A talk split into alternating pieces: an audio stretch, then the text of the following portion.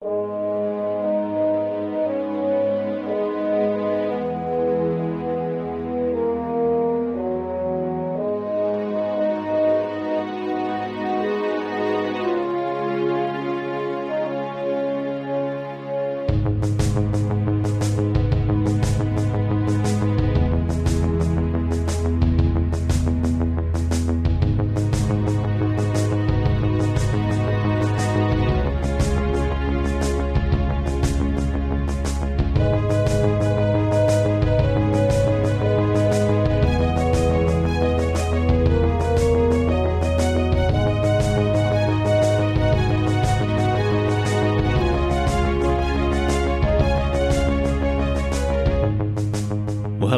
welcome to the JLA cast, a podcast in which we revisit Grant Morrison's legendary run on JLA, arguably the greatest superhero comic ever written, one issue at a time.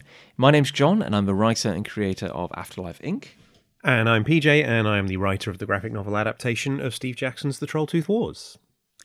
And um, it's it is the most gloriously beautiful summer's day here in uh, in Cheltenham. I imagine it's not too dissimilar in your hometown, PJ. It, it is sunny, but rather windy. Oh, okay. Well, I, yeah, I think we've just got the sun here. I mean, Cheltenham apparently they call it lazy air. Like it, that's that's right, isn't it? Lazy air. Sorry, my wife is nodding. Yeah. Um, uh, she has a name, Lucy. Sorry. and uh, yeah, so apparently Cheltenham, we, because we're surrounded by hills, we just get this weird little like ecosystem of of of, of weather above Ah, us. Okay. Anyway, but the point is, it's a beautiful day. So, of course, we're both inside, slaving away at a hot microphone to bring you this incredible episode. Because we, my friends, are dedicated to your enjoyment.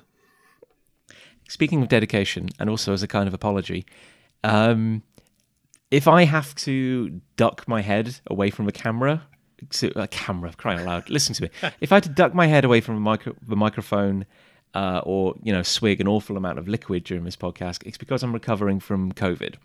And I apologize in advance if you hear any kind of like coughs or splutters or weird little choking noises. Jon got the Rona.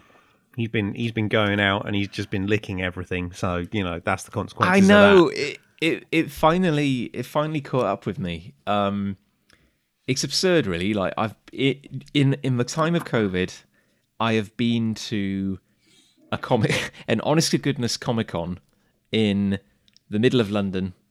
I've been to um, a gaming convention in in in sunny Bristol, Birmingham, Birmingham, and I did not once get get the Rona. This is my first time ever catching it, and I've no idea where I got it from.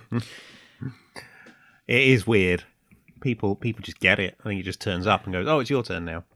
I know, PJ, but I had a I had a two and a half year, well, nearly a two and a half year unbroken perfect streak, and it finally happened. And um, mercifully, mercifully, thanks to the wonders of science, uh, it was nowhere near as bad as it could have been.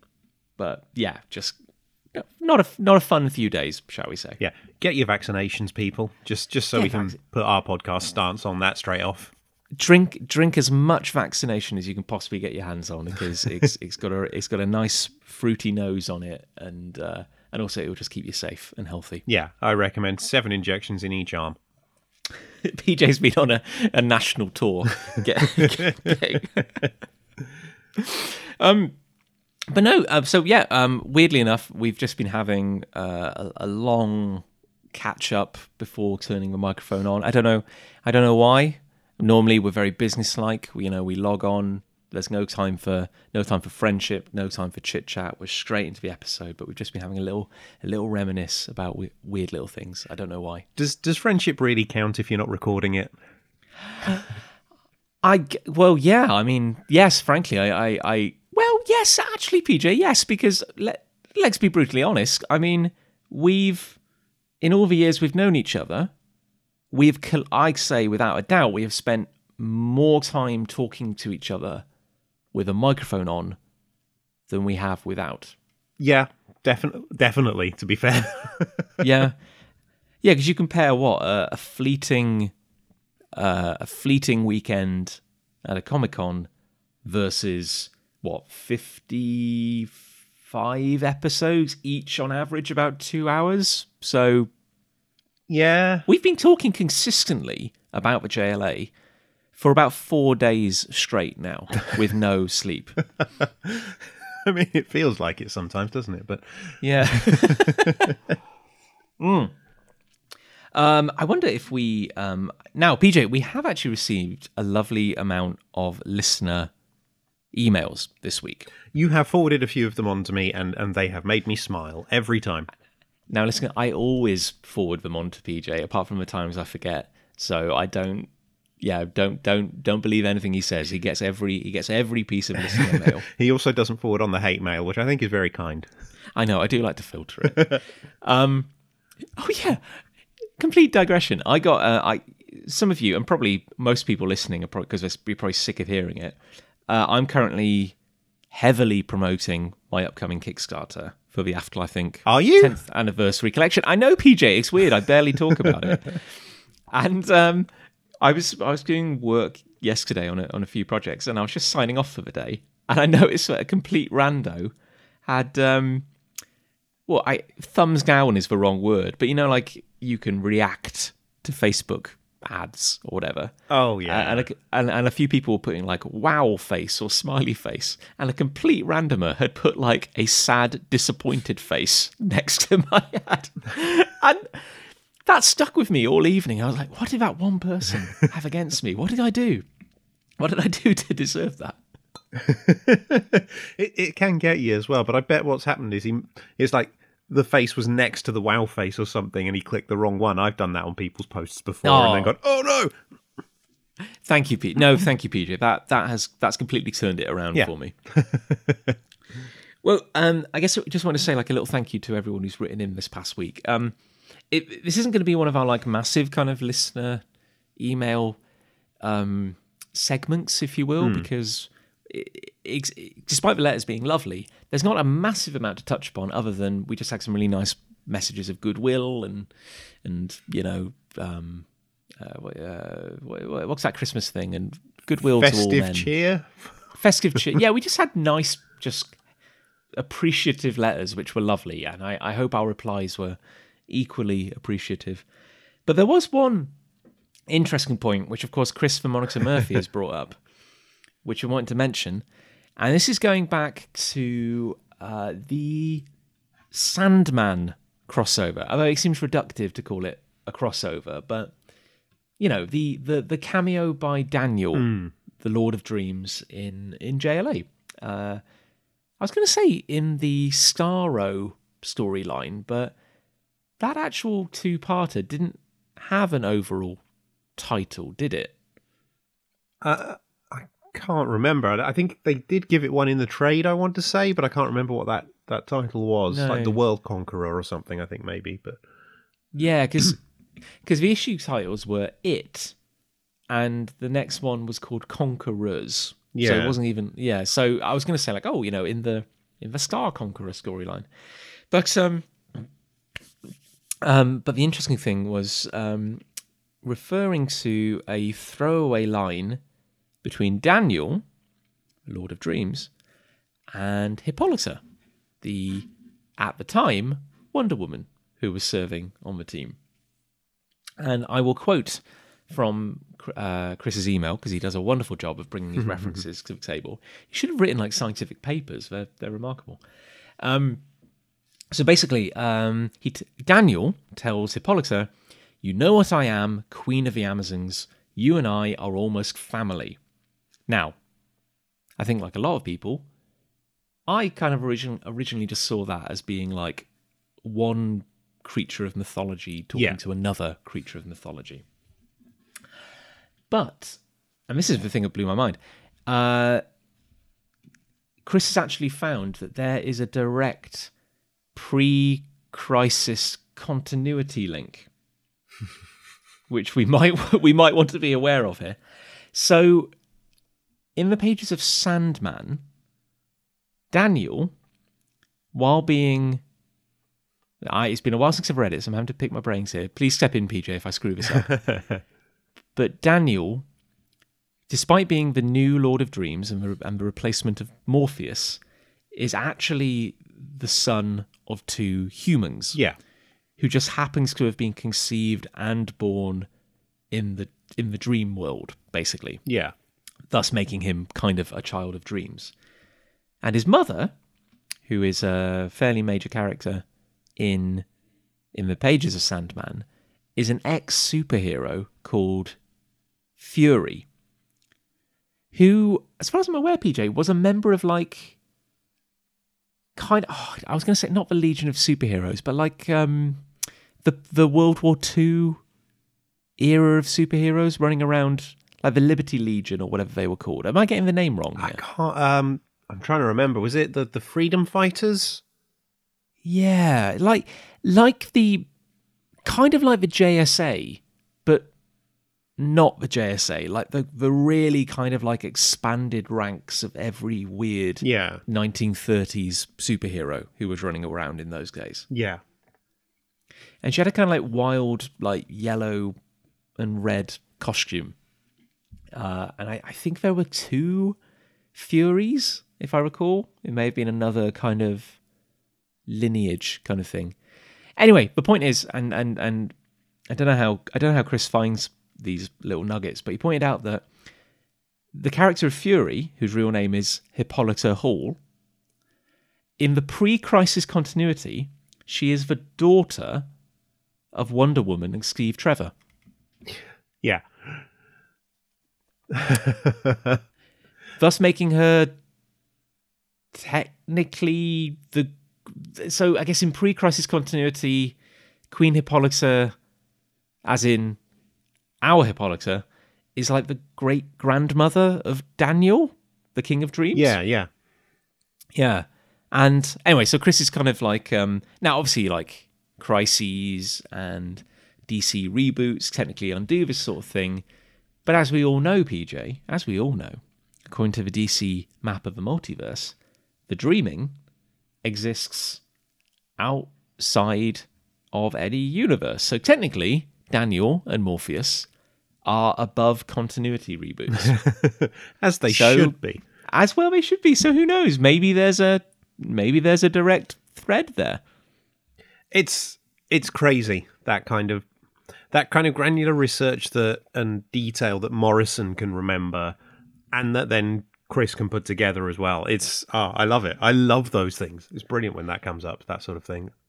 Well, that's really the big question, though, isn't it? Like, is this conceivably something that Morrison could have thought of? And I mean, I think the answer probably has to be yes. I'd say it? I'd say for sure. Yeah. yeah, yeah. That's that thing. What's that thing in like Brit- British law? Is it like on the balance of probabilities? It's like you know, if you, if I can't prove something on the balance of probabilities, however, you probably did do this. Yeah. So yeah, I think it's more. It's, we there's a more stable universe where Morrison did know that than if they didn't. I think that has to be the only explanation. I mean that that story alone proves that Morrison knows the Sandman story and lore very very well.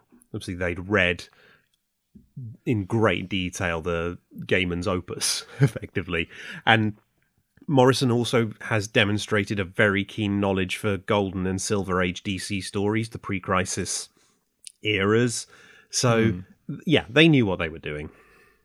It was really weird to hear, and I think it was in some of the Wizard magazine interviews, but it was really weird to hear like Morrison talk about their run on JLA being referred to as this big Silver Age kind of revival thing. And, and and again, I think I've said this before, but it's weird because it, it, it always struck me as a very modern comic. I never I never really felt of it as being retro or uh, referential, I suppose. But I guess there are elements of that. I I sort of look at Morrison's JLA and and again we compare them all the time and Busiek's Avengers as the two comics that sort of started to at the tail end of the 90s lead comics out of the dark era that had been in place since sort of the mid 80s when everything Yeah. had to be grim and gritty and you know you got your multiple Punisher books and heroes with all those chains and things, and and it's really JLA and Avengers that sort of kickstart the the slightly lighter eras that came after that in the early two thousands. it's really weird, isn't it? Because I know this is I know this is nostalgia talking, and every, everybody probably has a, an era in comics they feel a deep affinity to. But obviously, for me, JLA and Busiek's Avengers really got me into Marvel and and DC. I mean, I, I started collecting. God, I'd like the tail end of Marvel Heroes Reborn, Mm. Which you know I have a soft spot for, but was very still shaking off that gnarliness of like the image revolution and stuff like that. Yeah, well, And- Heroes Reborn was the image creators, at least at the start, wasn't it? So, Oh god, yeah. I mean, I I I still vividly remember like picking up my one of the Panini Marvel UK reprints, but it was the tail end of the the Marvel Heroes Reborn retelling of the, of Galactus. yeah, And God, like I, that's the first time I ever saw Vision. Uh, first time I ever saw Ant Man and the Wasp. Instantly fell in love with Ant Man and the Wasp. I thought they were the coolest characters I'd ever seen in the world. uh, I, I, but you know, but you can picture it in your head. Like even if you haven't read this comic, I, you can guarantee. You close your eyes, you're reading that comic. Like you can picture how it looks, how all the characters stood, the the the just extremeness of it. I thought it was the coolest thing in the world. But yeah, but then it was the heart and emotion of like Busiek's Avengers in particular. And then also JLA, of course, which we're revisiting here today. And that just seemed to like pave this way for this wonderful period for me where, as you say, like things were things were colourful. And it's like the world, like the DC universe felt more modern. You know, they were they're obviously referencing contemporary events like terrorism, wars. You know, it was a bit more gritty, but at the same time, it didn't feel ashamed to be a comic. yeah, yeah. Same. It was for me. It was I because I was buying uh, when I first started buying comics. My local news agents, for whatever reason, would get the occasional random American comics in. Usually X Men. It'd be X Men or Uncanny X Men. So that was my Yeah. first exposure to proper American comics. And then I'd start buying the UK reprints. At first, just Astonishing Spider Man and Essential X Men. Then that was joined by Wolverine Unleashed, and then later on Heroes Reborn, which was and I'd read some of the Onslaught saga. That was my introduction to the Avengers in the comics. Um, although my introduction to Vision was actually the early '90s Avengers beat 'em up video game, average at best Oh my god! on the Mega Drive, yeah. But then, so Vision was in in that. So uh, that, but that was when I first found out Vision should have been sort of red, green, and yellow rather than just this beige. oh yeah, he was he was he was rocking the all white Yeah, sort of look yeah. at the time, wasn't he? and then I found out uh, like uh, about an American comic shop, a proper comic shop, like a couple of towns over. So I had to get the train to get there. But that's when I went in and started collecting in single issues Busiek's Avengers and Mark Waid's run on Captain America, the Heroes Return Captain America run. Oh, interesting, interesting. Those are really what kick-started my major interest in the Marvel universe. And then it was around the same time. I, so I got those as single issues, and I started then buying the JLA trades around the same mm. time, and that's what got me majorly into DC. So, yeah, it was the brighter comics that got me in, and then I went back and read some of the earlier '90s, the gnarly stuff. You know, It's so it's funny, isn't it? Because like, God knows we talk about it enough, but like the Busiek Perez run on Avengers, like it, it had a really really good run. I mean, didn't didn't it make it up into like the seventies or something like that, the sixties or seventies before Geoff Johns took over? uh, Perez left. I want to say in the late 30s, uh, but of course then came back to do JLA Avengers. And I, I want to say Busiek's last issue was somewhere in the late 50s or early 60s. Yeah. yeah, because they did like the they did a big the it was the Kang War, wasn't that like the big finale to Busiek's run? That yeah, and that was like a, a full year of of Avengers comics devoted to this one sort of story with smaller stories within it as well. And then the finale of that was was his sort of big ending, and then there was like one final issue that was sort of just a little epilogue at the end, which was just Busiek having fun with some of his favorite Avengers characters. The um, and then obviously you had this kind of weird period after that where Geoff Johns did a bit. You know, we had like um, the Red Zone storyline, which um, I still I you know I, I think at the time mostly be, be, because of Olivier Coipel's incredible artwork, I still have a bit of a soft spot for. Um, but but then when it really like the death knell of that was when it transitioned to New Avengers. You know, obviously Bend- Bendis entered the scene and did um, Disassembled, Yeah.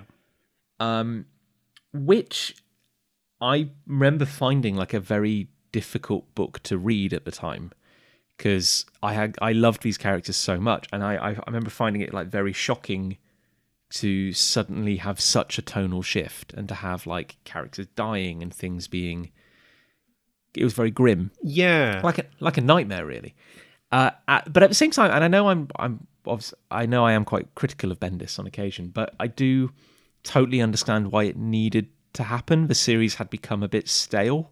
It had, it had, and I was, I was, I was collecting Avengers. I collected through the Geoff Johns run, which I think he ended with the Search for She-Hulk storyline, and then the Oh yeah, Ant Man and Jack of Hearts one part story, which killed Jack of Hearts. I want to say that was the end of Geoff Johns, and then Chuck Austen came in with his weird new Captain Britain take that was interesting but did just didn't quite work and then his return of the invaders storylines neither of which are particularly great and that was sort of the No. downward sh- shift for the the title. And that yeah it was right after that that bendis came in and did disassembled. And so because i'd just had i don't know what 10 issues of, of the chuck austen doldrums. And don't get me wrong chuck austen has done some very good stuff in in on other books and in animated shows as well but these were not his finest hour.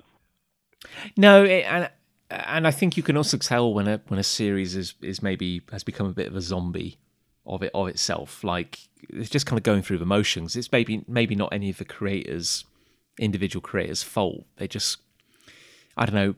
You could tell maybe change was coming, and they we were just kind of keeping it. Do you think? Do you think with Bendis? Do you think they brought Bendis on to Avengers to essentially do what Grant Morrison had done for the X Men? I think there there were two things that I read that sort of were there with JLA was a direct influence on what Bendis did with Avengers because Oh, interesting. it was obviously I think there's there's the Busiek run was amazing and I think anything that followed that was going to struggle. So then Geoff Johns comes in and does some interesting stories with some good artists, but at that point, at the moment Geoff Johns comes in, Ultimates has come out as well Uh, and is outselling Avengers, even though it's not as good because Busiek's Avengers is far superior. We were all we were all hindsight is wonderful isn't it like Yeah. Uh, because you could say that we were all so drunk with the possibility of real life cinematic superheroes Yeah, that we loved the ultimates i loved the ultimates yeah, yeah. Oh, yeah. No, at the time I did too, and then a few Yeah. years later I read it, reread it, and went, "This is terrible." but it's yeah quite a quite a weirdly nasty book Yeah. actually but you can see in in the Geoff Johns run suddenly, um, Warbird at the time, Carol Danvers, and Ant Man have these new costumes that are clearly very influenced by Ultimates, and they look boring. They are dull, dull Yeah. costumes. And then, like as a direct response to Ultimates, because Avengers just wasn't selling well, they bring in Bendis, and Bendis's goal is like, well, look at JLA. That is DC's big name, big hitters. That's what the Avengers should be. So that's why he brings Spider Man and Wolverine onto the team because they are Marvel's big hitters. so, it, yeah, so it was JLA. I think a little bit of what Morrison was doing with uh, with New X Men was an influence on there as well, and and it all happened because of the Ultimates, and then of course Bendis's Avengers or New Avengers did start outselling the Ultimates. And I want, I want to say that, like, yeah, and even as some, even as somebody who's not Bendis's biggest fan, I can't deny the impact he had on the series because, I mean, God, like, like the stuff he began. I mean, weren't we talking like 2005, 2006? Wasn't that around? No, that was a bit too. Was it I, 2004? I, I like, think New Disassembled was 2004. Uh, New Avengers Yeah. then came in either early 2005, I, I think. I think Civil War was like 2006, wasn't it? Yeah, and that's I think I, I really enjoyed the first couple of stories in, in New Avengers. The forming of the team, I I, I think is, is is a really fun story, and then the Sentry stuff that came after that, I liked. Hmm. But then it does start to get bogged down in the crossovers because that's when then suddenly they do House of M. That does really well, and Marvel suddenly have to do a big event every year, but each event lasts at least six months.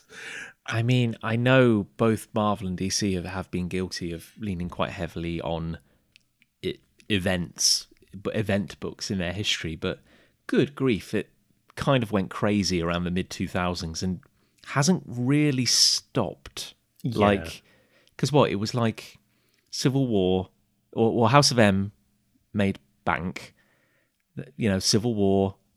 Oh God! And then what was it like? Secret Invasion. I think it was House of M, Civil War. Civil War did so well that they pretty much went straight into World War Hulk after oh Civil God! War. World War Hulk. I forgot about that. Yeah, I think it was Secret Invasion after World War Hulk. Then Dark Dark Reign. They did Siege, but Siege was was how events should be done, in my opinion, because it was done in a month. It was a Yeah. four part series released weekly, and all the tie-ins were sort of then done over that maybe month and a few like the month after. So Siege was actually a very quick event with some great moments in it, and then that went into the Dark Reign, which was like then a year's long worth of stories that then. Or no, no. Dark Reign may have come before Siege. Yeah, because Siege did, was like yeah, the return was- of Captain America Yeah. Steve Rogers, wasn't it? So yeah, yeah, you're right. See, see, Dark Reign came out of Secret Invasion, and then they did Siege, and that launched into the Heroic Age. Yes, where they were kind because yeah, and and it's this weird kind of like elastic band style um arms race where like you know the comics were getting more popular, then the movies. Oh, and then uh, wow, okay, so then we've had like four or five Marvel movies which are doing great, but then they're like, well, hang on a minute, if people like the movies and want to pick up a comic, why is like the Thing, Iron Fist, and oh I, I don't know um spider woman on the avengers like where are the big ones like we need to we need to bring it back to basics Yeah, because then after Bendis leaves, you get Hickman starts his Avengers, which I didn't get on with. I, I, I for me, that moved too far away from the core of what the Avengers should be. Some very clever big ideas, but there was no, no personality to it. no human no human element Yeah, like i say i hickman i think at his best is a is a is a wonderful sci-fi writer yes, agreed. yeah um And I because think you know around that ti- time he was just smashing out all these image series big concept image Well, titles and I think that's why he did very well and was very good on Fantastic Four as well. Because if any Marvel superhero book is going to lean into sci-fi, it should be that. Yeah, it was it was weird because I know if- if you care about such things, the you could always say that like, oh well, who would win in a fight, the Avengers or the JLA? And it's always just like, well, the JLA would win because DC heroes are generally more powerful than Marvel ones. If you care about such things, um, I felt with the Hickman run, there was almost an element of, oh, oh, Marvel heroes aren't powerful, are they? Well, watch me assemble the most powerful Avengers team ever. You know, to a point where you've got like Thor, Captain Marvel, uh, Hulk, Starbrand, Hyperion. um, Hyperion, God, um, Smasher, uh, Captain Universe. Like that, there, there are some fun. There's definitely a lot of fun concepts in the Hickman stuff, and I, I think the closest it comes to feeling like a a wacky superhero title is when they're dealing with the new Star brand. yes, agreed. It's it's like a little two-parter where you have like the Hulk being like blasted into orbit and stuff like that, and it does briefly feel like a oh this is this is super heroics. Um, but yeah, I, I I persisted with um Avengers right up until Secret Wars. And then I realized they were just doing House of M again. Yeah, yeah. You and had then the I finally just stopped. you had the Infinity event in there as well, but I could not tell you what happened in that. It. I read it, it, couldn't tell you. And then this is the this is when when I am on my deathbed, you know, age 120, surrounded by all my adoring fans, and when I am finally slipping from this world, my last thought will be, what the hell was going on with the children of Thanos? yeah, And so the the Avengers movie introduces a minion for Thanos, and based on that character, Hickman introduces a a henchman called Corvus Glaive, worst name ever. but then that character gets killed by Ronin in Guardians of the Galaxy. So then in Infinity War, they introduce a new character based on the called Corvus Glaive, based on the comic character, who was based on a character from the movies. Yeah, It's madness, PJ. it is. It is. Absolute madness. I persevered a little longer than you did. I think I went. I did. Um, went through Secret War. I didn't read everything in Secret War because, God no. But I did then carry on with. Was it after Secret War? Original Sin was another event that was in there somewhere. I think that was during Hickman's Ah, run. But I, that was wasn't that that's definitely when I fell off the wagon because that was when you had this weird quasi era of Marvel. Was that called Marvel Now? that might have been around then. Yeah. Because then you had the original Sin storyline, and you had like Steve Rogers became old, and Falcon took over as like Captain America. Yeah, that that's happened a number of times in, within the space of ten years, didn't it? But then I fell off during Jason Aaron's run on Avengers, which I was enjoying, to be honest. Uh, I thought he was doing some interesting, fun stuff, and he had a good team there, and he had Ed McGuinness doing art, which is great. But then the reason I sort of fell off was because I'd started buying my comics digitally through Comixology. Ah. And that was then when suddenly Comixology whacked up their UK prices quite a lot. And I was like, well, then I'm mm. I'm out. I'm not buying this way anymore. And I thought I might go back to buying physical in comic shops, but I just didn't bother. And I found myself thinking, I love these characters, but I'm actually fine not picking up these books every month now. That that's a funny thing, isn't it? It's like when you have a particularly when you're collecting like a monthly title in a world where trade paperbacks exist. And this is um, frankly I could talk for hours about this and I will definitely not do that now, but like there's a fundamental issue I think about the economic model of comics and how western American comics are distributed. Because I think like the whole monthly model is inherently unsustainable. And particularly if you're a collector, unless you're really in love with the collecting part of it, I think it becomes quite difficult to justify collecting a, a series in floppies when you know there will eventually be trades. If Yeah. that makes sense. Yeah. And yeah, and it's like after a while, you it, it can start to feel like an obligation. You know, particularly like I, I suffered through a lot of the Bendis stuff, and I was like, why am I still collecting this? Like, yeah, I kept doing it. Yeah. It was weird. Yeah, and then because I was collecting it when the big event happened, I was like, well, now I have to buy this as well, and some of these tie-ins because this has got these characters in it as well. And it was the the only reason for doing it was just like habit. Yeah. And then, and then, you know, I, I, I there were a few Morrison series I was hanging on to.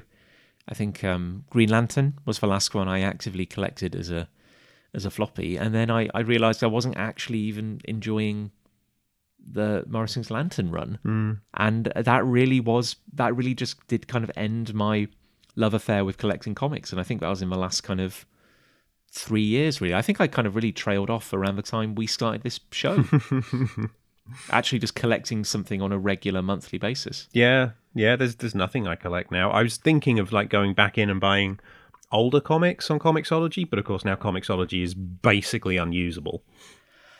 Oh god, I have no idea what's going on there. I like I I know that from a from a the perspective of an of an uh, like a actual indie publisher on Comixology, um, because they have now completely killed off the Comixology Submit platform. Yeah, um, you basically lose any continuity or goodwill you may have bought up with a book. Because when, when I got volume one of Afterlife Inc. on Comixology, purely by virtue of being very early to the platform, it was often included in like a lot of um, best of indie collections, Yeah, yeah. that sort of thing. Which I, I feel I, ha- I hasten to add is not necessarily a reflection on the quality of the book. It is literally just like I was there at the right time. yeah, Um, so yeah, I had a good bank of like reviews up against and, and star ratings up against my book, and um, you know we weren't actively pushing Comixology, but you get like a little bit of money from them every now and then. But but yeah, like Comixology Submit just doesn't exist anymore, and uh, you've got to go through Kindle Direct Publishing now. And they sent an email to everyone saying like, okay, well, we'll give you like like ten dollars free credit if you transfer all your books across. I just haven't. Yeah. It's just so hard to muster the energy to do it. Well, it's the fact that you, you, you can't even buy comics through the Comixology site anymore. You have to do it on Amazon. And it's just Yeah. not convenient. It's really hard to find what you're looking for. And they've changed the app, and that doesn't work as well now either. I, I honestly think this has killed Comixology for a lot of people. And that's a shame because I had a lot of comics on there. They had to. Didn't Comixology even have to put out some kind of like apology? Yep. Like because the app was so bad, Yep. like a few months ago. Yeah, and they were like, "Oh, but we're going to work on it and make it better." And it's like, "Well, it was fine. Just you know, it's the Amazon buyout, isn't it? This was always going to be the plan for Amazon to just put it in as part of Amazon rather than have it be its own separate Yeah. thing, and it's just made it worse.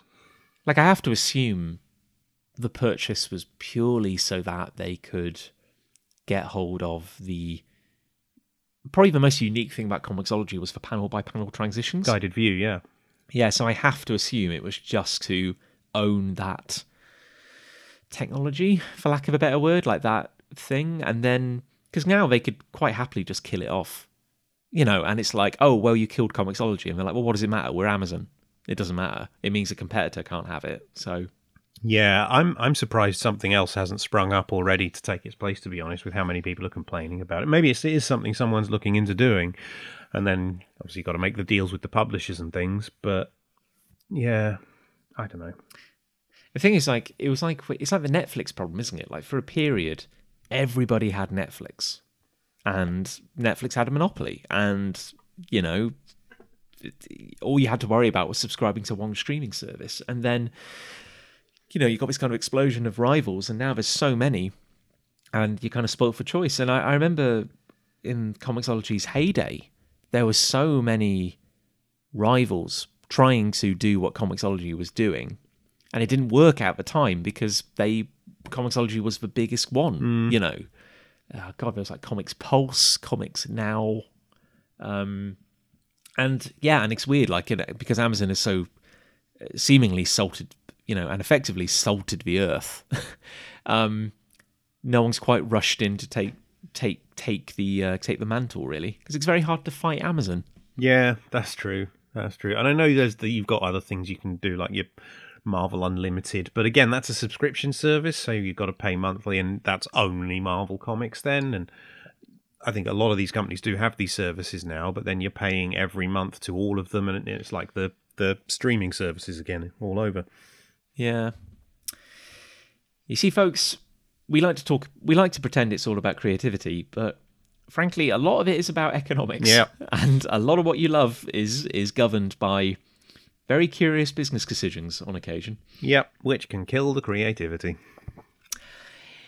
But PJ, um, you know, from from bemoaning uh, industry to celebrating one of its proudest achievements, which is the monthly superhero comic, um, what the hell are we talking about this week? This week we are looking at essentially a one-shot story, a fill-in issue. This is JLA issue 32. Uh, Morrison and Porter are taking a break to prepare for their grand finale. So we've got a couple of issues without them, but a couple of nice little one-shots that I, I think uh, are are definitely worthy of being included in the series. Morrison and Porter, picture them now uh, in uh, August 1999, chilling on a beach in Glasgow, uh, sipping uh, sipping Irn-Bru out of a, a champagne flute, and just having a month or two off. A well-earned one after Crisis Times Five. Let's be honest. Oh, let's be honest. Yeah, I mean, like they're really building up for that final push right now. um, but yeah, this is a weird one because not only uh, do we have uh, a guest artist, uh, the return of a wonderful Mark Pajarillo, but we also, I think, for the first time in the series, have two writers on a story. Yeah, so this story is co written by Mark Waid and Devin Grayson. Now, I think yeah, Mark Waid was like the go-to guy when Morrison needed a break for the fill-in issues. That's just how it worked. But Yeah. I, I, I think this was done with Devin Grayson because this issue ties into No Man's Land, which was ongoing at the time, and I'm pretty sure Devin Grayson was one of the writers on the Bat books during No Man's Land. Well, that makes sense. And I should apologise. Actually, I've just checked my my my handy spreadsheet, and we have had a two-person writing team on the series. PJ, you'll start for ten. What storyline had two writers? Oh, oh, hello. Uh, I'll give you. I'll give you a hint. Obviously, Morrison is not one of them. I mean, are we are we talking in the main JLA series or uh, one of our tangents? No, it's something we've covered on this show. oh, Midsummer's Nightmare then. Okay, okay, okay. Bonus point. What is the only other storyline to have two writers, one of whom was Grant Morrison? What? A storyline is a bit unfair. Story. Oh, wait. Yeah, wasn't it JLA Secret Files and Origins 1? Didn't that didn't Yes. do that with Mark Millar? yes, Yeah, yes. PJ. Yeah, cool. Yes. Oh, wow. Unstoppable. Chris, be warned, he's coming for you. Oh, no, he's not. Um, I, I should say, like in, in the trade, um, they've obviously collected um, the the two covers for these upcoming two standalone stories, um, both of which were drawn by Porter. yeah. And even though um, I really, really, really like um, Mark Pajarillo's artwork, I just want to point out how much I appreciate the weirdly chunky calves on all the superheroes we see on this on this cover. Yeah, this this cover is literally just the feet of, a, of four members of the J, uh, five members of the JLA. Sorry, stood over a sign lying in the rubble on the ground that says "Welcome to Gotham." So it's Aquaman, Flash, Superman, J'onn, and Wonder Woman's feet. Yeah, I just um because Mark Pajarillo draws like a very lanky human being. I just you know it's it's just I particularly quite striking when you just see the the Porter kind of chunkiness by comparison. I I I, I merely appreciate it. Yeah, I, I do. I have been checking actually, and this issue was not put out with the No Man's Land banner on it, as far as I can tell, because all, all issues that were No Man's Land tie-ins had like this this black and yellow police tape style banner down the left hand side of them that said No Man's Land. Interesting. So all the Bat books had it. Um, you get an interesting moment during the Day of Judgment crossover in a couple of months' time, where the issue of Azrael has No Man's Land down the side and Day of Judgment across the top. And yeah, but like there were one shots and things they do, like Young Justice, No Man's Land, and things like that. So this issue, as far as I can tell, did not have that banner on it, so isn't an official tie-in. So I do wonder as well, even though it's clearly a No Man's Land story, if this issue of JLA has been included in the recent like complete No Man's Land collections. Interesting. I'll need to check that. I guess we'll we'll comment on it as we get into it, but I I, I wonder then if it, if it's potentially not included in the main canon. You know, despite being in canon, is it more of a lamp shading to explain why the Justice League aren't more involved in the events of No Man's Land? Well, you say that, but No Man's Land, the original trades that I've got that were put out as the comics were coming out, it's not complete. There's there's loads of the bas- basically the main Batman series is all that they've put in there, so you don't get any of like the Robin or Nightwing or Azrael issues. Sure, But there are two stories in those trades that have Superman coming to Gotham that explain why Superman hasn't done more for Gotham right. and they're both they're really good. I really like both of them, but they've included those in in that original run, and they will be in the complete No Man's Land trades as well. That I am very tempted to get. But so yeah, it, I, there's no reason to not include this issue of JLA in my opinion. Yeah, it's interesting. I like no No Man's Land is is something that I I feel I know intimately what it's about, but I've never read. I I feel like uh, there will come a time when what we'll be doing with this podcast is looking at the big Batman events of the 90s, starting with Knightfall and going up to No Man's Land. So I think you'll read it eventually. Yeah, no, I, like this. This could be the opportunity to finally revisit all these big, meaningful events. Mm, yeah. it could be like the, the filling in the gaps in my in my in my in my head. Once, my we're done with Morrison, we'll do Death of Superman, and then we'll do Knightfall, Contagion, Legacy, Cataclysm, No Man's Land. There you go. will we do um, the Death of Superman children's book novelization? No. which is something I saw advertised in the back of that random issue of JLA Task Force I picked up. Uh, no, I doubt it. I, th- I think we'll do the Death, World Without, and Return of Superman, and then maybe the two Doomsday miniseries that Dan Jurgens followed up with, because one of them includes the Morrison version of the JLA as well, and is, is a lot of fun. Interesting. I think that's Superman: The Doomsday War. Ah, and and Doom and Doom's Night, the sequel. No, no, John, stop it. I'm, wa- I'm wasted on you. PJ, You are. um, but should we dive in? Let's do PJ? it. Um, okay, well, uh, we open in space. Well, I gue- I guess kind of like very high orbit. Like the the upper atmosphere is my guess. Yeah, I was going to say the neosphere, but that was very kind of wanky of me because I think it actually is the ionosphere according to the according to the text. Yeah. And uh, Superman's just floating in space, and I've got to say, Pajarillo draws a glorious Superman just floating in space. He, he draws a really good Superman. Yeah. like he, he's just got a, a big a big clean S on his chest. It's lovely. Yeah, and I like. I don't know if this would happen if this is scientifically accurate, but Superman has icicles sort of forming on on his feet and his arms, and because it's cold in space. But does he give off that much moisture? Um, I. I, we all know, PJ, that Superman has complete metabolic control over his body. So maybe he's choosing to exude water at this point. Or I mean, he can induce sleep in himself. that's true. Or his suit has just come out of the wash. That is true. That could also be true. I mean, he may have flown up through like a rainstorm That's true. or something. There are many reasons he could be freezing. I guess the really weird thing is that why is he breathing out? Yeah. Well. Yeah. Because it looks cool. Because we've basically established that Superman can survive in space, but he can't breathe in space. No, I, I think And he does, at this point it was like Yeah. established he could hold his breath for about fifteen minutes. yeah. I mean, I'm thinking of obviously in uh, the going way back to American Dreams, we see Electric Blue Superman fly from the moon to the Earth, uh, but he does need like a little mouth oxygen tank. Yeah. and uh, yeah, I like. He doesn't have to cover his eyes or his head. He's not going to explosively decompress, but like, yeah. So, so we have to assume at this point he's either holding his breath or if he's in the ionosphere, there may be just enough atmosphere for him to breathe, which might be why he's up there for so long. Maybe. Eh, who knows? Anyway, he's Superman. He, he, he finds a way. Yeah.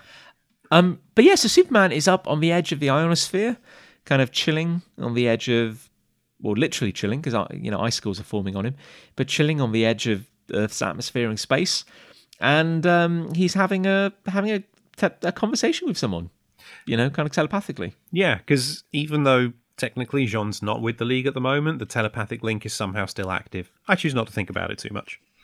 Uh, J'onn, even when he's not working, he's still working. Yeah. Like he's putting it this real estate of his brain, which is just constantly maintaining the telepathic link. yeah. Yeah, but basically Superman spending this page say, talk, filling us in on what's going on in Gotham. It's been cut off after the the the viruses, the plagues, the earthquakes, and it's it's basically uh, yeah, it is a no man's land. It's martial law. It's been shut down. Federal federal aid denied, and a lot of people refuse to leave. And it's just now a lawless society. And he wishes there were more he could do to help. Yeah, and uh, to which the person he's talking to is giving him a little bit of sass, saying, "Oh, yeah, yeah. I mean, I know you want to help, but I guess that's why you're just kind of chilling on the edge of the ionosphere." Um, and we realise that the person who's giving him sass is Huntress, who is currently in the middle of a good old-fashioned uh, street brawl down in the ruins of Gotham. Yeah, yeah. Superman says, you know, the JLA is doing everything it can for the people of Gotham, and Huntress says, "Great, I feel much less vulnerable." As we get the title, Inside Job, and then the credits, Mark Waid and Devin Grayson, guest writers, Mark Pajarillo, guest pencils, Walden Wong, guest inks, Ken Lopez letters, Pat Garrahy colors, Heroic Age separations, Tony Bedard associate editor, Dan Raspler editor. Yeah, and and uh, despite feeling or, or saying or thinking inside her head, I feel much less vulnerable. Uh, there is a little smile, a dark smile on Huntress's face, just reminding us that even though she is surrounded by thugs with baseball bats, I mean, she of course isn't vulnerable. Really, you know, she's about to go all Dark Avenger of the Night on them. Yeah. Um, and yeah, which she does. Uh, she, so she starts as kind of like uh, beating up people uh, uh, while chastising uh, Superman, basically saying like, you know, look, hey, if I if I seem distracted, it's because I am. You know, I don't mean to sound ungrateful, but uh, you know, we're a little busy in Gotham right now. Sure, would be nice if the sure would be nice if the JLA could step in on occasion. that would be lovely. Yeah, and she also says, "Look, I'm not to sound ungrateful. It's it's good to be in the JLA, and I know I've been a bit busy for meetings because of this, but I feel like I'm on a team that I'm not a part of." Yeah, and and then, and then um, Superman's like, uh, "Look, you know, we all have a a role to play," and then he does go, uh, "We all have our role to play." As Green Lantern and Orion discovered two weeks ago, and then harp music plays, and we have like a and, and suddenly we've transitioned uh, to to a flashback, basically two weeks in the past. Just before we go there, though, we've had these two brilliant panels of Huntress beating up these goons. I think I might prefer Pajarillo's Huntress to Porter's. He draws a great Huntress. Yeah.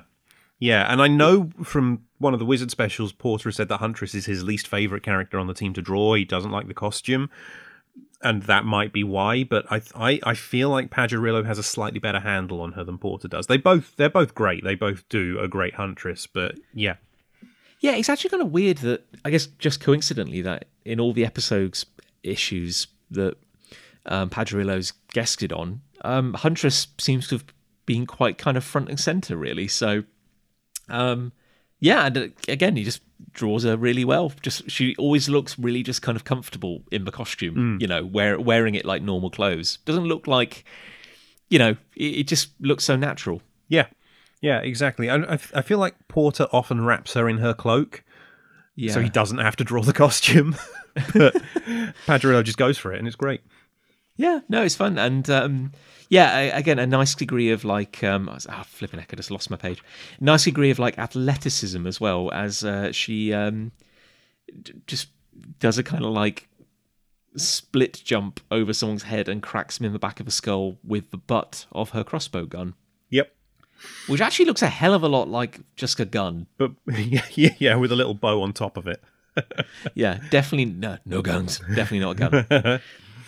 Um, but yeah, in the past, um, we see a helicopter trying to fly supplies into Gotham, but you know it's a no-fly zone, so they're being ordered to uh, ordered to get the hell out of there.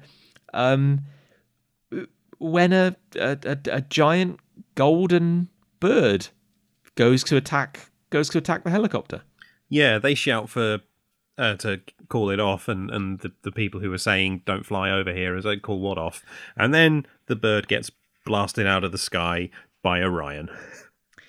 in a, a, a frankly incredible explosion. yeah, Arguably one of the best explosions you'll ever see in a comic. Uh, and, and- and then followed by an absolutely amazing picture of Orion just kind of blasting in. yeah, with Green Lantern behind him, catching the remains of this bird in a big green bin he's created. Um, I, I'm running out of ways, unique ways to say how much I love Mark Pajarillo's artwork, really. Yeah, Um, he draws a very good flying person. He does actually. Yeah, you can sort of feel the movement of Kyle in the air as well, and the dialogue's great here as well because Kyle shouts to Orion, "Nice shooting, Tex." Orion says, "The name is Orion, whelp. When will you learn respect for the scion of Darkseid himself?" And Kyle just quietly says, "When you learn to call me Green Lantern instead of whelp." I should also point out that like Orion, um, his costume has always walked a very fine line between sublime and ridiculous. Yep. and and sometimes he does look a bit silly. He absolutely does not look silly here. No. Like um, again, Mark Pajarillo just drawing somebody wearing a superhero costume like it's the most comfortable thing in the world. Like he just looks badass here. Yeah, and there's a weight and a chunkiness to him. Not he doesn't draw him as big as Porter or uh, or even you know Arnie Jorgensen, who did some of the other fill-in issues, drew a big Orion. And Pajarillo doesn't lean that far into it, but you can still feel the power of this guy and the the size and weight of him. Yeah, and and also just the way he draws like a, a good old fashioned energy crackle. Yeah.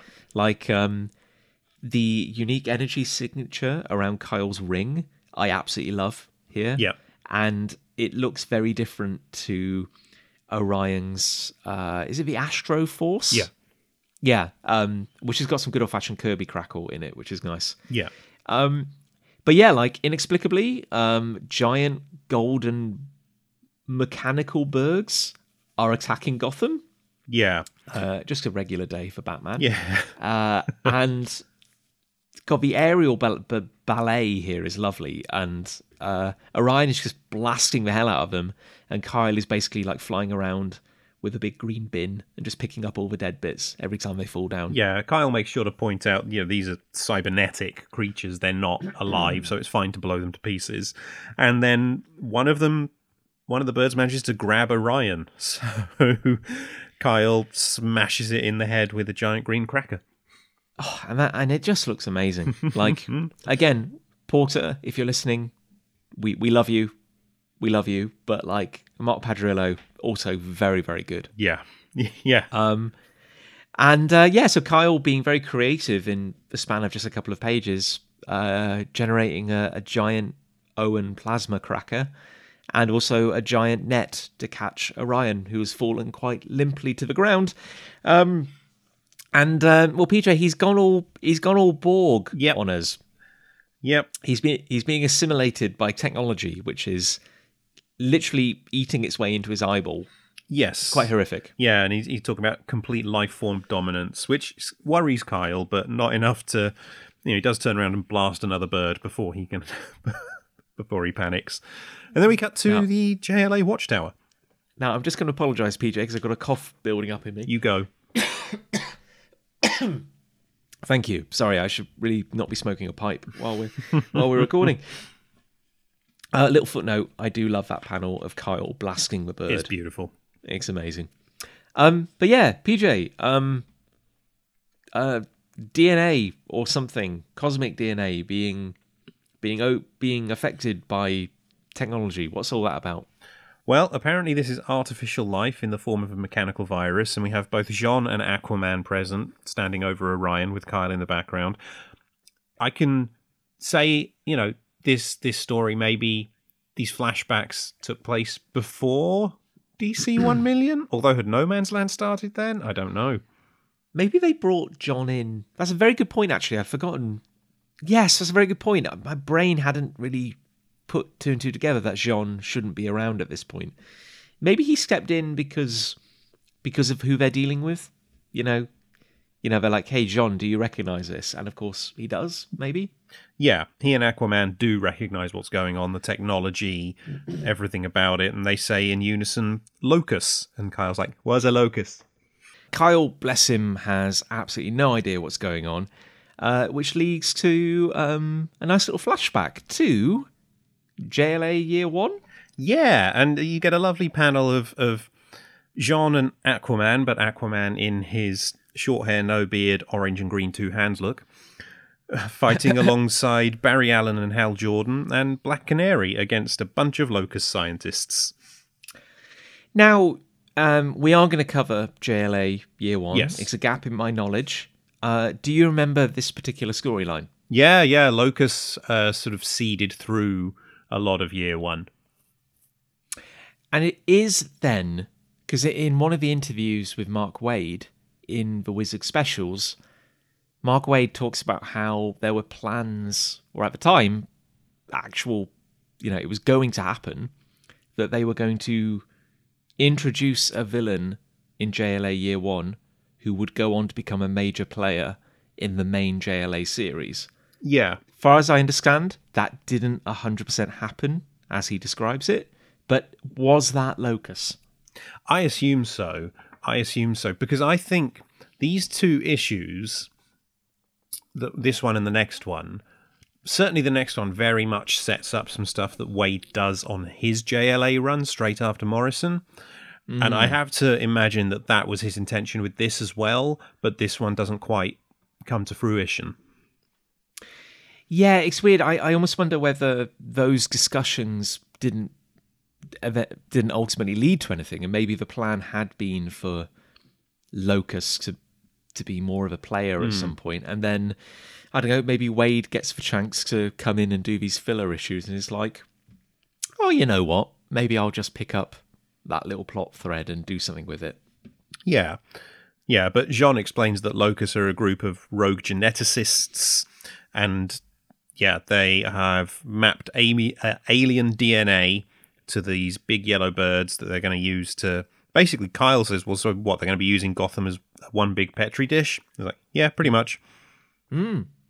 Yeah, and um, you know, uh, with this bizarre kind of nanite virus they've got, uh, it can kind of spread through touch, and only the only reason they could save Orion is because, well, he's a he's a new god. He's not he's not human, basically. So this is really bad for Gotham. And Kyle's like, "Oh my god, do you do you think Locus were behind the No Man's Land event? Like, is this is this their doing, basically?"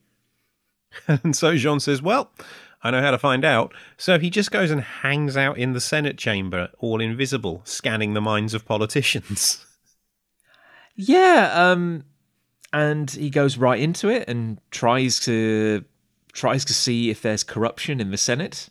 Um, we'll, we'll leave that for someone else Yeah, to think yeah. about. And um, um, but he can't because apparently um, the Senate have a degree of telepathic protection, which might be seen as a very sensible precaution for any democracy in a world where telepaths exist. Yeah, J'onn begins his scan and then screams. He's invisible, so the politicians don't know who's screaming, which freaks them out. And so, and basically, it's synaptic feedback, and J'onn has to get out of there quickly. Yeah, and uh, lest you forget, we are technically in a flashback. We now cut back to Huntress beating up some people, and uh, she's like, "Oh my god, does this mean that the Gotham crisis is, is all one part of a, a massive conspiracy?" And uh, Superman, up in orbit, who is now covered in even more ice, is like, eh, "Well, maybe, or maybe also." the Senate just had decent telepathic shielding. I mean, we probably shouldn't have been hacking into their brains anyway, but you know, there we go. Um, and uh, you know, it- as a nice little aside, while Superman and, and Huntress are just having this kind of casual conversation, um, Superman is like, um, "Oh, um, behind you, by the way," uh, because uh, a thug is swinging a pipe towards her. Yeah, and so as she lashes out and kicks him in the face, she's like, You're watching me? And Superman says, Intermittently. Yeah, he also says like um, you know, he he doesn't necessarily think it's a good idea to be bathing people in X-rays for um for a good while. um and uh yeah, Huntress is like, "Wait, you know, you're watching and you're still not doing anything. What are you doing?" And he's like, "Well, you know, I don't know, we're just kind of it's quiet. So I'm just kind of hanging out up here basically, keeping an eye on things." And uh and then he goes, "Of course, um that bird was only the first part of the Locus uh, attack. And then that harp music plays again. It goes diddly diddly diddly diddly diddly. And suddenly we're in uh, Gotham City Harbour, which we know is a thing because we've we've saw it in the previous storyline. Yep. Yep. So he mentions that they've got Wonder Woman and Steel doing an air patrol over the city, but Locus built a big big angry fish instead. So Zauriel and Aquaman are underwater taking on this fish, which Aquaman says this is not something that belongs underwater.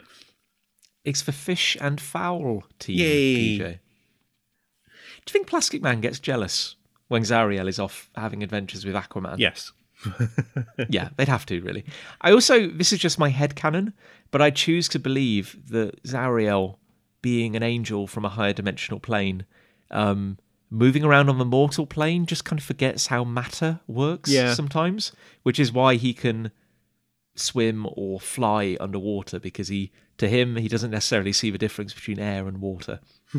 yeah, It's I, entirely my head canon. I think that makes sense though. Yeah, Um, but yeah, so um, Aquaman's got some dolphins helping out as well, and um, uh, you know, just because they're like whacking this big beast, uh, he suddenly goes, "Oh no, no, retreat, retreat!" yeah, Uh, and they narrowly avoid uh, a minefield. yeah. I do like the line of, of Zauriel saying, I, "I can't use my my shatter scream underwater," and Aquaman says, "Then just keep hitting it with your magic sword." But yeah, then the big fish is intentionally swimming into the underwater mines surrounding Gotham, which Aquaman's like, well, why is it doing this? And then realizes that the big fish is a distraction for a smaller science craft that is also making its way towards Gotham. Uh, and you know, you might be asking yourself, "Oh, cool! Uh, it's a, it's it's a it's a spaceship full of nice, nerdy, evil scientists. It's always fun to beat them up. Uh, should we do it now?" And Aquaman's like, "No, hang on a minute. Let me call in a friend." And then we see we cut to the surface where we see uh, a massive whale breaching out of the water and uh, essentially knocking this submarine onto the shore. And again, a nice bit of dialogue as Zauriel says, How many whales are in the waters around Gotham? And Aquaman says, How many would you like? Yeah, I, I, I have to imagine it's it's a fulfilling experience for the whale. Yeah. You know, it gets to see new sights. yep. Um, but yeah, uh, uh, Zauriel cuts open the submarine just as a bunch of Locus scientists kind of fall out, essentially doing the whole kind of zombie thing, uh, as they are all consumed by this techno virus, and um, you know, Zauriel very narrowly avoids getting touched by them thanks to Aquaman. Yeah, and Superman describes this as, as a poison pill, the same sort of thing that, that spies use when they don't want to be interrogated and, you know, when they crack open a tooth and kill themselves. Uh, and uh, and then thanks to Superman's narration and more kind of harp music, we get like a nice little um, montage of the JLA thwarting more Locus uh, uh, Locus Locus events. We see a guy holding a gun, but the gun is actually Plastic Man, and then we see Steel and Flash punching um, Big Just rat monster? big rat monster. Yeah, um, which feels like a fun adventure, but um, there's no time to dwell on that, PJ, because we're back with Huntress uh, as she is uh, standing on a rooftop. Yeah, and she's near Waid and Grayson's books and Dan's peanuts. Uh, and there's a, a, a bat symbol graffiti tag on one of the buildings as well. That is a no man's land thing. Yeah, that's very much like that was like as the Bat family reclaimed a building or a block, they they tag it. Yeah. is that correct? Yeah, Yeah. at the beginning of No Man's Land, it's like the various gangs tag their territory. So Batman starts tagging territory, and, and as he claims it back, yeah. Hmm. Did we kind of reference that in the last Nolan movie? Yeah, yeah, because Gotham is is cut off. There's an there's a bit of No Man's Land in in that certainly. Anyway, sorry. Um, uh, yeah, but Huntress uh, is um, is you know pissed off because she's like, well, look, all these fun stories you're telling me are just you know yet more proof that Gotham needs the JLA basically, and uh, Superman points out that well, their presence in Gotham is illegal. Yeah, and then Huntress shouts at this. She's like, "Illegal? I mean, you could really do something. If I had your powers, I wouldn't feel accountable to laws, and especially the stupid ones." And then Superman sort of gives a speech about responsibility and not doing everything you're capable of sometimes, and, and references a story I haven't read, Superman, King of the World, about when he took laws into his own hands and, and learned a lesson from that recently. That wasn't the one where he tried to round up all the world's nuclear weapons, was it? It might have been, yeah. I'm not sure, to be honest. Yeah, this really this episode, this issue really does feel like a kind of um, a like a previously on. Like there's a lot of references Yeah. to other stories in this one. Yeah, for sure. But as a fun as a fun feature, Superman is now completely covered in ice, and this is really cool. As he as he hears something, and we get a close up on his ear. he announces that he's breaking the conversation uh, with Huntress because he has a place to be, and and Superman rockets down from orbit as a red streak, leaving behind a perfect icy cast of his body. and PJ, I, I always enjoy this picture because for a brief moment, this little icy remnant left behind looks a bit like electric blue Superman. Yeah, yeah, it does. Oh, it's great. Again, I have no idea if that's how it would happen, but it's, it's fantastic. Who cares? Yeah, it looks cool. Superman's also signaled for Flash, Wonder Woman, and Barda to teleport down to the coordinates he's giving them, and they're like, "Well, these can't be accurate." And Superman says, "Why not?" And then he arrives at the same spot where they're teleporting in from in, in green energy. That's how you can tell they're they're mid teleport. Superman says, "Because they're two thousand feet underground." And wouldn't you know it, there's a big old Locus device there waiting for them. Yeah, and two thousand feet is quite quite low, quite low, quite deep. Yep. Sorry, that's what I meant to say. Yeah, um, and uh, and yeah, they're like, how the hell did you know this was here? And um, basically, Superman's like, oh well, their their devices have a unique audio signature, and I've been up in orbit listening for it, basically. so that's why he was up in orbit, PJ. Yeah, yeah, which is cool. I love that. And this is this is where we sort of intercut between two different stories because we then cut back to Gotham where Huntress finds a, a kid out alone and, and sort of crying and he says he recognizes her as a JLA member and he says that a gang has shown up at their home and is trying to take their food and his dad's trying to stop them but there are 20 of them and Huntress just sarcastically says as she takes him by the hand great this looks like a job for Superman Which is a great line. Yeah. But again, some brilliant shots of Huntress here from Pajarillo leaping from the rooftop and landing and helping this kid. is brilliant. Oh yeah, yeah, looking good, and and you know, similarly, just as we've commented many times, really, really, really good at drawing anatomy and poses, uh, particularly with small characters. Because like we get this lovely little panel here of Barda, Flash, Wonder Woman, and Superman, essentially, you know, trying to crack open this big locus drilling device, and they are tiny in panel, and yet there is such a sense of motion on each of them. Yeah. Yeah. And Barda comments on how hot it is because they're close to the Earth's core, so it's- it's very, very hot down there. And Flash says, Yeah, check it out. Even Superman is sweat sweating. Wait, Superman is sweating as Superman seems to faint off the top of this big drill tank thing that they're all, all on top of. Yeah, and uh, uh, you know, Superman's just face planted. Um, and Huntress rounds the corner and sees like a guy getting beaten up by yeah, literally like twenty people. The Wreckers, apparently. The Wreckers, yeah, those notable Batman villains, the Wreckers, who I'm sure will have a long career ahead of them. Um, and Huntress just starts walking towards them, and the little kid is like, uh, "Do you have super strength?" uh, she's like, "Well, no." He's like, "Are you invulnerable?" She's like, "Well, no, I'm afraid not." Um, and he's like, "Well, how are you going to save him?" He's like, "Well, I'm going to do everything I'm capable of doing," which is, you know, the Batman school of hard knocks is essentially just opening a can of whoop ass on the situation. Yep, yep. And then back underground, Superman's asking why he's suddenly weak as Barda helps him to get up, and Flash says, Well, that's a good question. I'm going to play a light speed hunch. And he sort of accelerates up, and it turns out that the ship itself is blaring out red solar radiation that is eating into Superman's solar battery cells.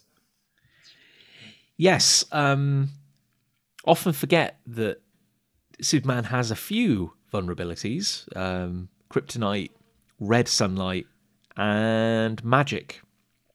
And uh, yeah, um, I mean, I, I don't know how reg solar irradiation is any different to just red light, but yeah, Superman's being taken down quite effectively, actually.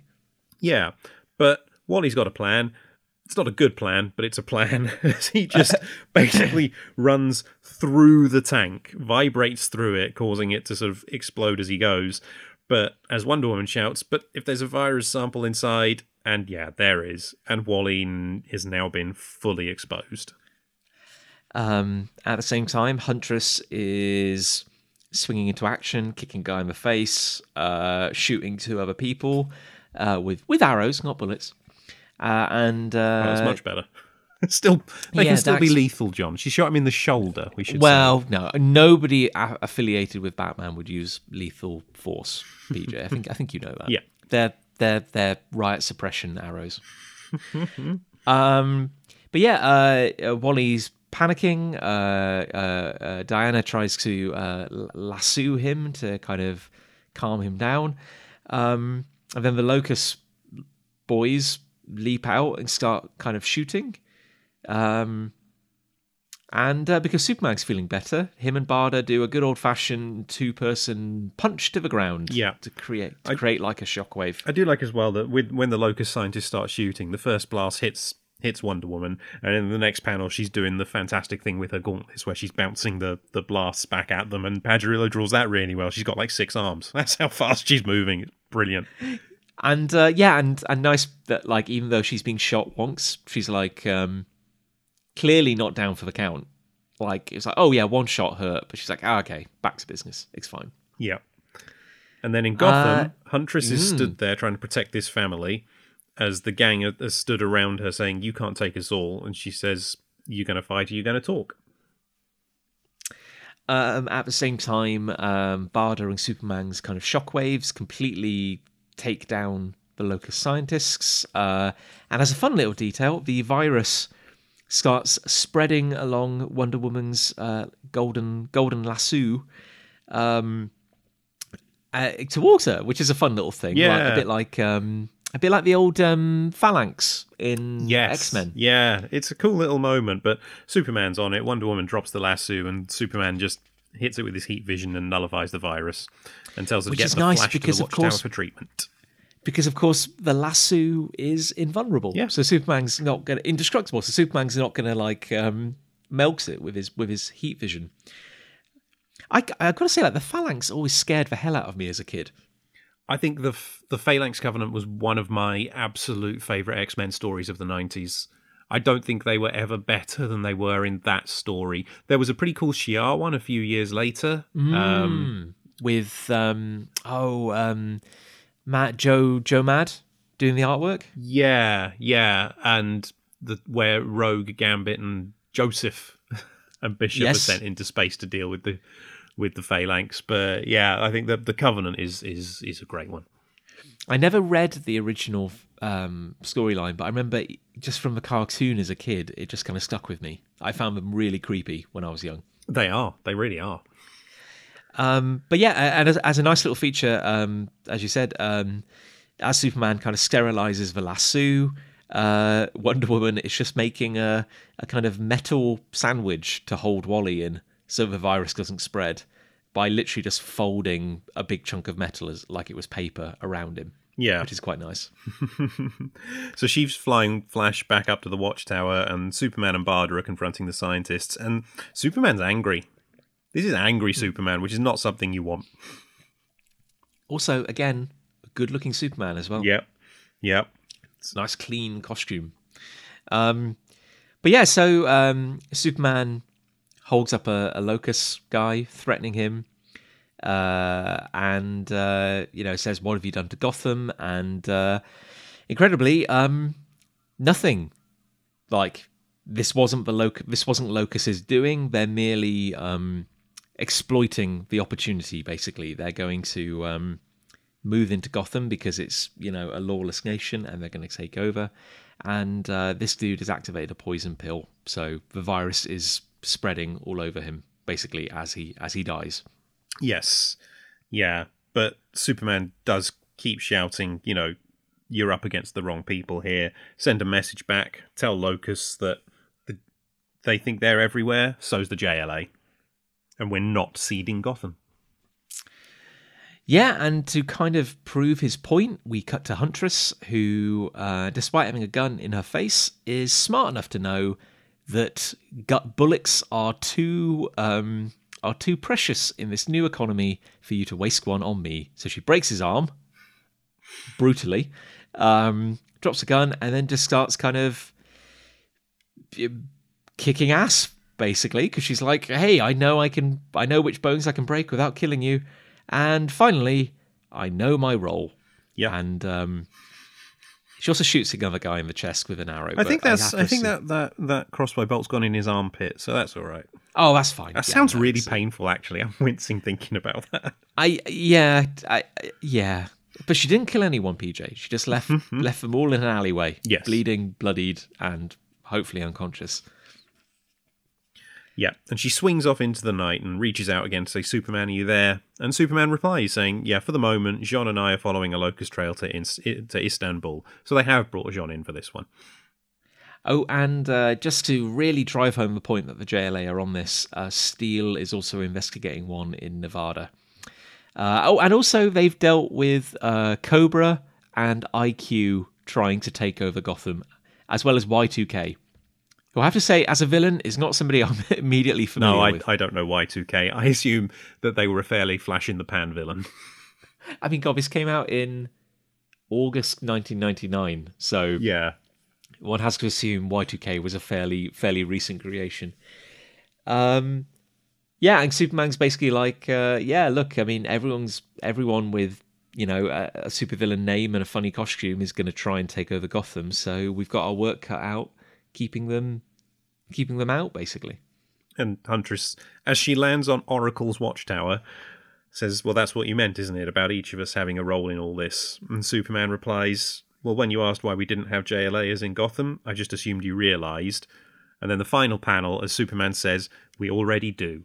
Is Huntress stood on top of the watchtower, and you can see through the window as well Batman and Oracle looking out over the over the city. There are three JLA members in Gotham. The end. in fact, actually, the way in which it's collected in the trade, um, assuming we're looking at the exact same version of it, PJ, there's absolutely no break before you go into the next issue. Yeah, yeah, it's just double page spread, the end end on that, and then the next page is is a JLA Watchtower meeting that we'll cover next time. Oh, absolutely. Um, but yeah, PJ, what do you think? I think it's a lovely little story. I think it's nice that Huntress gets the focus for an issue because hmm. she's been involved, she's had things to do, but she hasn't really been the focus of many of the stories, and and it's good to give her that because she's a character I have a lot of time for. Time for. I think she's really interesting, and I I think it's a great little story. Well, yeah, and yeah, and also I, I think it's something we've kind of talked about before, but it, it could be argued that Huntress and Kyle are kind of like the two main characters mm. in a way. Like we're seeing two new recruits to the JLA over the course of this series, but I don't know, with very different perspectives on it all. Yeah, And particularly when Kyle is like instantly accepted. yeah, yeah. Maybe not by Wally, but but Huntress has always been slightly an outsider as well. Yeah, definitely, definitely. And it's nice to see having her interact with Superman in this way because if you want anyone to accept you, it's going to be Superman. And of course, Superman is just the most accepting guy there is. He's like, well, yeah, you're on the league. Of course you are. So Yeah, the you're on the league, you're in Gotham, the league are in Gotham. We're good. Yeah, it's weird in a way. Like Huntress, somebody who probably feels she needs to prove her place on this team. Yeah, yeah, it's a very good point, PJ. Interacting with the one person who probably accepts her unequivocally and always has. Um, yeah, uh, that's a really nice subtle thing. And again, something that Waid does just as effortlessly as breathing is just picking up on these nice little character interactions and yeah, it's yeah, no, it's very that's a very good point, PJ. I never picked up on that before. That it's essentially an unusual pairing for a story, and I mean they never actually meet over the course of this story, but yeah, it's a really nice. It's a really nice contrast, actually. You get to see the JLA's morals and methods kind of tested by comparing Superman, you know, who is Yeah. Superman, with a very cynical but well-meaning person. If if I had to guess, I would say that a lot of the Huntress stuff was was probably Devin Grayson because I know she was working with the character a lot. Huntress has major major roles to play in in No Man's Land in the Bat books, and I know hmm. Devin Grayson was involved in a lot of that. So my guess would be that she was involved in a lot of the writing of Huntress in this issue, and Waid probably did a lot of the Locus stuff. Yes, it's weird because I, I'm I, I'm not familiar with uh, Devin Grayson's work, um, and despite us talking at length about how there are two writers on this, I still just kind of consider it a Waid story, which I think is quite unfair of me. I think Um, I guess- that's partly the way the book is packaged. It gives you these two standalone issues that Waid he solo writes the second one and co-writes the first one. It's sort of almost presented as a Waid double pack. hmm Yeah, true, true, and and obviously, of course, it, it's got that JLA. You know, obviously JLA uh, DNA running right through it. So yeah, it, it it kind of feels more. It feels in keeping with Waid's earlier guest stories, but I think, as I've said before, when I was maybe a little a little colder on maybe the Julian September storyline and the um the kind of Lost in Space storyline, I I I, not that they're bad in any way, but I, I just really, I really, I really enjoy these this story and and the next one as well. Yeah, yeah, they're both really good, really good little stories.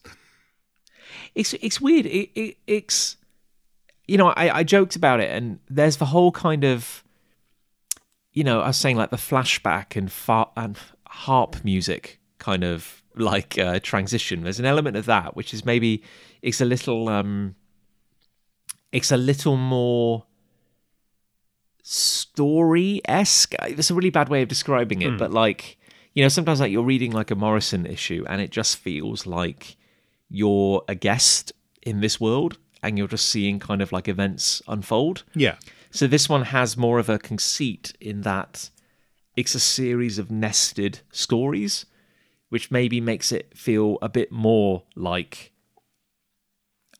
I'm doing a really bad job of explaining this, but I can see the writing a bit more. yeah, But at the same time, despite being a little kooky, despite having this gimmick, it's a lot of fun. Like, you know, flashbacks and flashbacks. And as we found out two weeks ago, diddly diddly diddly diddly diddly, like, it's fun. Like, I, I don't have an issue with it. Like, it, it, it's, it's, it's wearing, it's wearing that gimmick quite well. yeah, yeah, yeah. No, it's it's it's great. I think the the the two stories interact really well, complement each other really well. Because a lot of the time in a comic, if you've got an A story and a B story, sometimes they don't really interact that well. Mm. And and it's just like we're just carrying on these two little stories separately. But these two do inform each other and it's great. Yeah, yeah, very much so. And yes, it's, it's weird actually because it, it, it's a very different issue to most of anything else in the series. Like it, it, it's weird in a way, and particularly with the next one as well. Like Morrison, I feel rarely would do issues which would reference things happening in the wider DC universe.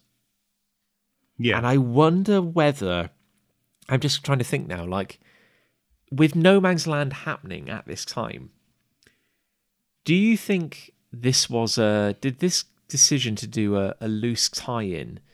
Did it come down from on high via editorial? You know, was was like somebody Dan Raspler or whatever going like, "Hey, we need to just have like a little reference to No Man's Land." And would that request have gone via Morrison if Morrison was on the series? Or was it more the opposite, where it's like, hey, Morrison's a rock star doing their thing, but they're not on the book for a couple of issues. Waid, you're you're you're you're good for a laugh. We can always rely on you. could you maybe do could you maybe just link to No Man's Land a little bit? Or do you think Waid was like, hey, I've got an idea, I want to link to it, I want to reference Locus, you know, it's a very it kind of does feel like it's more in the in the DC universe in a way. Like there's a lot of connections to other things. I wonder if, as well, I've I've just gone on to the. Uh, I don't do this very often actually, but I've gone on to the issue on the DC Wiki, the DC database, um, where it does say part of the No Man's Land event. Um, so I'm wondering if maybe there was a thing that we'd like a lot of comics to have a No Man's Land tie-in. Batman and Huntress are characters in JLA, so it wouldn't surprise me if editorial sort of said, "Yeah, this uh, this one needs to be referenced in JLA. So can we do that? It doesn't. There's no info on the background of it. It it, it just says, despite not being labeled or tagged to the No Man's Land storyline, it should be considered as a tie-in and tells you which issues of the story it appears in. It takes place in between. I mean, it, it's always the. It, it, it's the big problem. Not really a problem, but it, it, it's the thing that every superhero book has to kind of contend with, where it's like if you have a shared universe and you have these big world ending events and you have characters who are on a team, it, you frequently come back on the question of like, well, why doesn't Spider Man call the Avengers like every week Yeah. or whatever? Um, so again, it's fine. This is the world we live in. This is this is the lamp shading we, we're all very comfortable with. But you do frequently have to come up with reasons as to, for example, why um, the JLA can't just swoop in to solve a problem, Yeah. or you know why.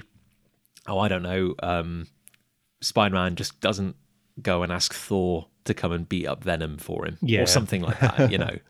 Um, and, it's fine. This is the game we play, or we, you know, we used to play, but in the the olden days of superheroes.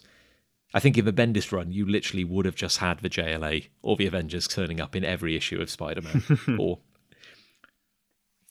Yeah, but yeah, it's I, I really like this story. I think it's a good one. I think I enjoy it more as well because obviously I have read and I know JLA Year One, and it's sort of a mini sequel to that. I, I really like it as well, and yeah, it's great.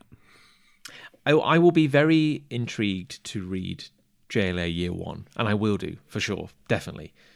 Maybe not on Comixology at this point. Maybe I'll just have to like actively go, track down a uh, a copy a copy of the actual book. But um, yeah, particularly just everything I've learned recently, and knowing that there's a gap in my knowledge, and and knowing that, particularly from the the Wizard World specials, that the only reason Black Canary is considered a founding member now is because of a a DC editorial edict that said that all those times you thought you saw Wonder Woman, it was actually Black Canary. Yeah, well, I mean, to be fair, Black Canary is great in Year One. Waid does superb things with the character and, and with her relationships to the rest of the league, so it's it's fine, but it is weird.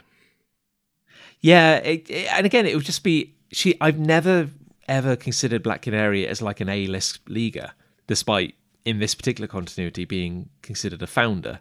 So it will be fun to visit that story and see her kind of treated that way.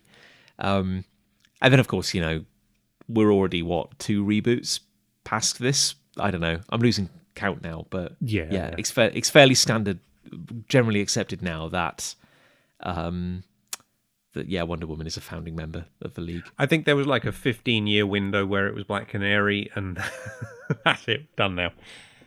Yeah. But PJ, I mean, is there? I mean, is there anything more to add to this issue that we haven't already covered?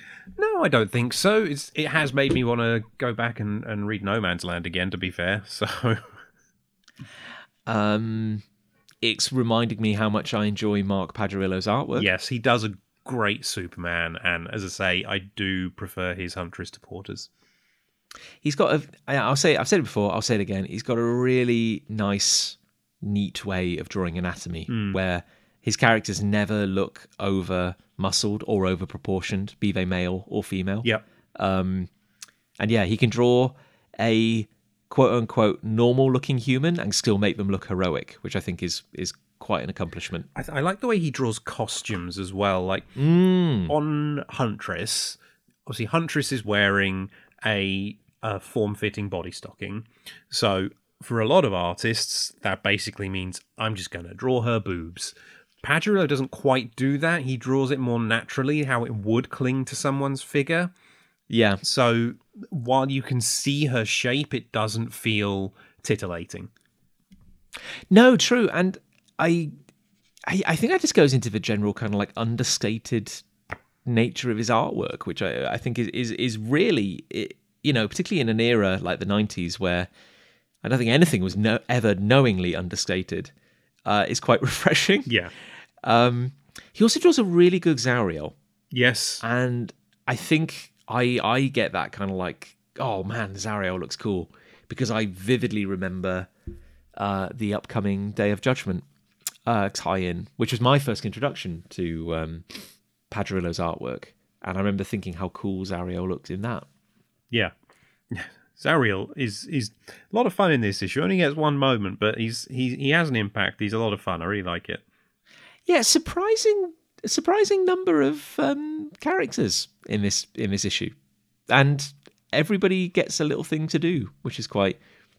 I mean, bless him. Steel is only you know briefly in a couple of panels, but you know he's swinging his hammer. He's having fun. it's all right. We'll get more steel in the next issue. The really sad thing is, it's like I'm. I, I know we've got so much. I'm looking forward to the next issue. I'm looking forward to the next Mark Pajarillo guest appearance. I'm looking forward to the upcoming storyline, but it's always tinged with that slight sadness because I know there's so little left. The next issue feels vaguely momentous to me because it is the end of this trade. The next issue is the last one in the Justice for All book, and that mm. means then that we're on to World War Three, which I'm I'm I'm very excited about because it means so much to me as a as a story. But uh, yeah, go it's always there. That sadness, PJ. Yep, for sure. Well, look. With that in mind, if we if we if we really have uh, kind of um, exhausted this particular issue, um, is there anything else you'd like to shout about, PJ? No, not today. Could I do a little shout? Of course you can. Thank you. I, did, I genuinely did care if you had a shout out. That wasn't just like a kind of horrible segue to get to my thing. no, I know. I just I feel like I'm gonna take it easy on my plugs today. Well, I, I I will keep mine simple, but like I said, if you're listening to the show, there's a very good chance you're absolutely sick of hearing me talk about it. But my comic Afterlife Inc. has hit its 10 year anniversary, and I've got this big old celebration planned where I'm going to be releasing the entire run so over 800 pages as two big hardback A4 books, the Book of Life and the Book of Death. And I'm also bringing out uh, Volume 6, which has never been seen before. Uh, so I'm just doing this big smorgasbord of books, which you can get any or all of them or none of them, if you wish, via a Kickstarter, which will be launching on Tuesday, the 17th of May. So I don't know, if you like hearing the sound of my voice and maybe like to check out my book, um, that would probably be an amazing way to get involved. And uh, yeah, they'll I'll put a, actually there's already a link, but I'll put a, I'll make sure there's a link in the description. But yeah, if you want to give a project a follow or um, join the project mailing list, both of which would be amazing. And thank you if you do, and no pressure if you don't. And the project, just for everyone, put you a peace of mind, it gets the full two thumbs up PJ Montgomery seal of approval. And I'll be brutally honest, that's the only opinion I matter that matters to me. That's the only one I care about. it it is reprinting my afterward from uh, from volume five, right? Um, I, well, no, Jon. But but but, but PJ, that that that afterward you very kindly wrote me in volume five is so special. I would never want to take it away. I, it has its moment. It will always be there in volume five all right, you talked me around with your sweet, I'm sweet sorry, words. I'm sorry, PJ. The, the page count is destroying me.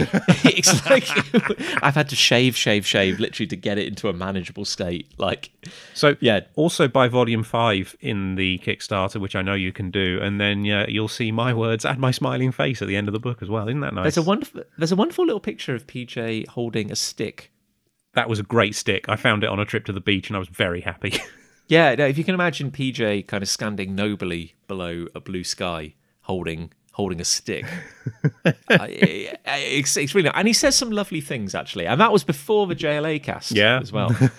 so he didn't, he wasn't contractually obliged at the time to say anything nice, and he did. So he's a he's a good person. I mean, it would have been weird if your afterward was me insulting you, but well, yeah. so honestly, like when when when you've got the kudos of having a PJ Montgomery afterword in a book. You know, you'll take whatever words come. You know, be they be they nasty or otherwise. That is true. He's a nice guy, people. Send, That's what I've been him. saying for years. Find him, follow him, send him some love. He's, he's a nice fellow. Speaking of speaking of sending some love, um, I guess I should say a massive thank you to Gav Mitchell for drawing our incredible cover artwork. And uh, another huge thank you to Eliot Red for composing and performing our theme tune, Justice. Uh, and if you enjoy hearing PJ and I talk, uh, you can find us both on the social medias. Our links are in the issue, the episode description. And uh, yeah, by following us there, you can hear about all the other fun stuff we're working on. Um, PJ, it's been a pleasure. Um, I know we are approaching approaching the final chapter of this epic adventure, and that's very exciting.